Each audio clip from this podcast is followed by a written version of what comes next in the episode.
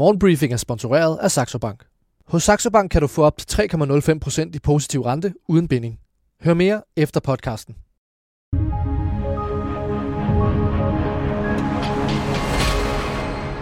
Godmorgen, det er onsdag den 11. oktober 2023. Det her er din briefing efter et øh, døgn, hvor Israel-Hamas-krigen selvfølgelig har fyldt, men øh, vi kommer også omkring dansk økonomi og boligmarkedet.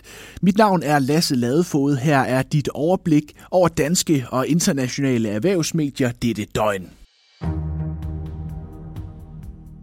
I en tale til nationen tirsdag aften dansk tid, der lovede USA's præsident Joe Biden fuld opbakning til Israel i krigen mod Hamas. Præsidenten kaldte weekendens angreb for rendyrket ondskab. You know, there are moments in this life, I mean this literally, when the pure, unadulterated evil is unleashed on this world. Ja, frygten i området lige nu er, at konflikten kan sprede sig og også involvere Iran. Biden oplyste, at 14 amerikanere er dræbt i Israel, 20 er lige nu savnet. Der kan også være amerikanere blandt de kidnappede.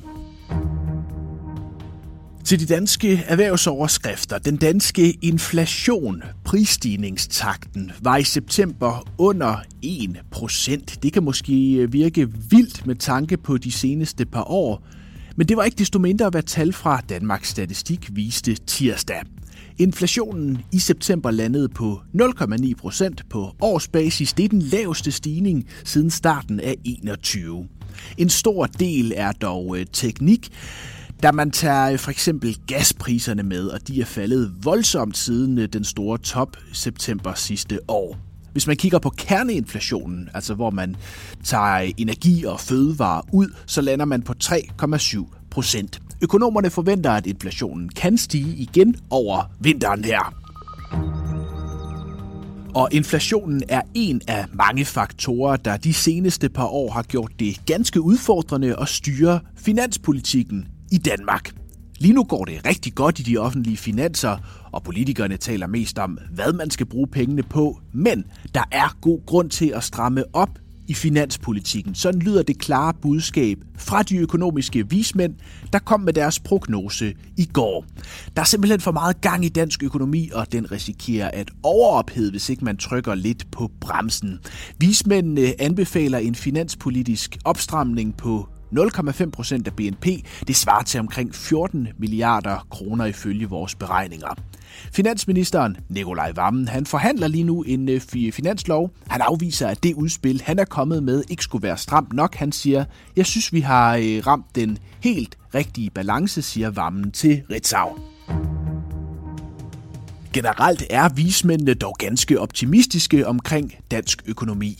Arbejdsmarkedet vil blive ved med at være stærkt, inflationen vil aftage. Samtidig er der udsigt til fremgang i danskernes indkomst, og så ser renterne ud til at have nået toppen. Og det vil alt sammen smitte positivt af på boligmarkedet. Vismændene havde i deres forårsprognose spået et prisfald på 8% i år, men nu lyder øh, vurderingen på et fald på 2,5 procent til boligerne i år.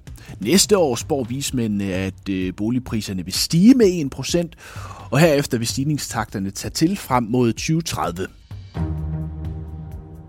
Den store danske detailkæde Matas sælger allerede nu sexlegetøj, men vil være en større spiller på området. Det kan du læse i børsen i dag.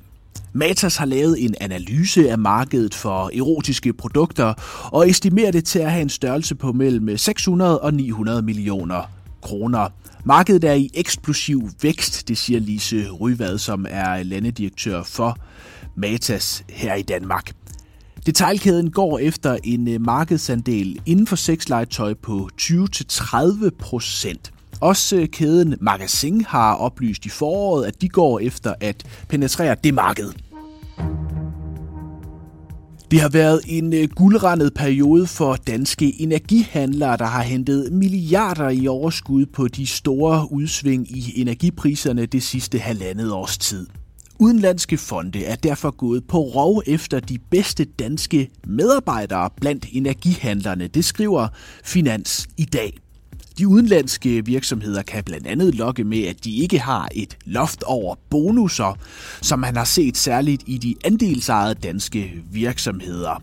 Det er især de danske trader, som er gode til at handle med gas, som der er rift om, og det betyder, at man har hentet medarbejdere i f.eks. Nordlys, Energi Danmark og i danske commodities. Tidligere i år kom det frem i Finans, at tre trader fra Energi Danmark stod til bonusser på cirka en kvart milliard kroner hver. Det har de dog endnu ikke øh, fået udbetalt grundet Energi Danmarks regler om bonusloft. Vi skal igen et smut forbi USA, der er fortsat kaos i kongressen, efter at øh, formand for repræsentanternes hus, republikaneren Kevin McCarthy, i sidste uge blev afsat som formand af sine egne partifælder.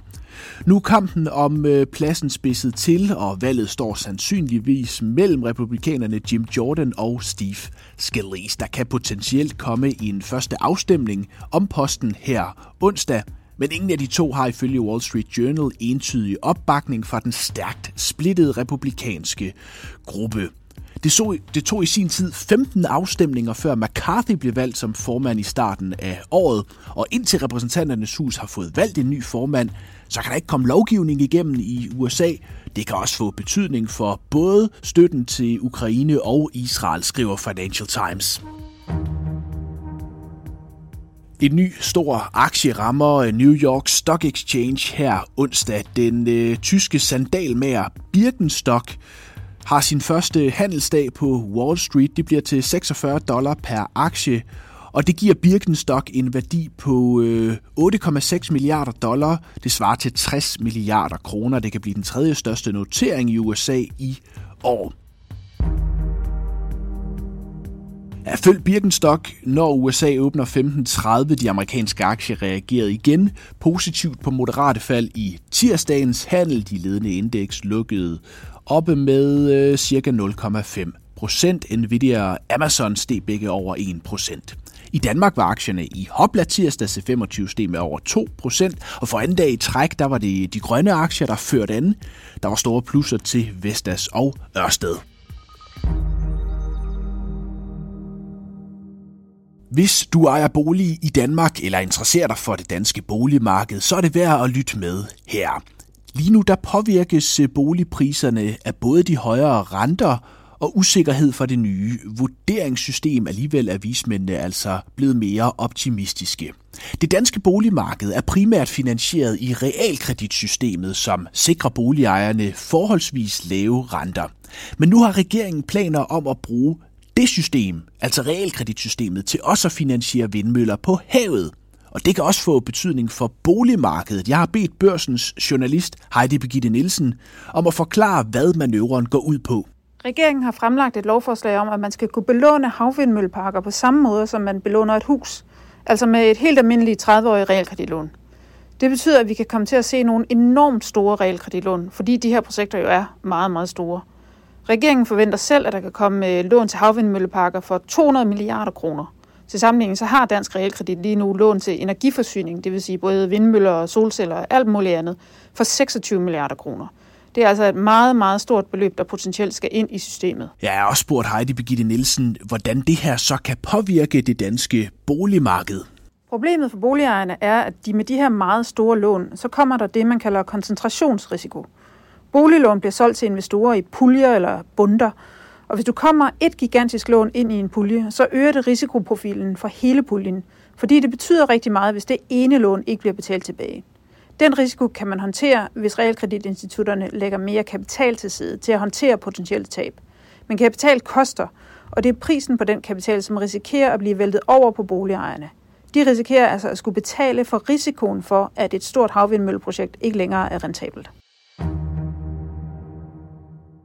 Det var alt fra Børsens morgenbriefing denne onsdag. Vi er tilbage igen i morgen samme tid. Indtil da, have en rigtig god dag. Morgenbriefing var sponsoreret af Saxo Bank. Ved du, hvor dine penge helst vil være? Hos Saxo Bank kan du få op til 3,05% i positiv rente med en investeringskonto. Det er gratis at oprette, og kontoen er uden gebyr eller binding, så du altid kan investere eller trække dine penge ud.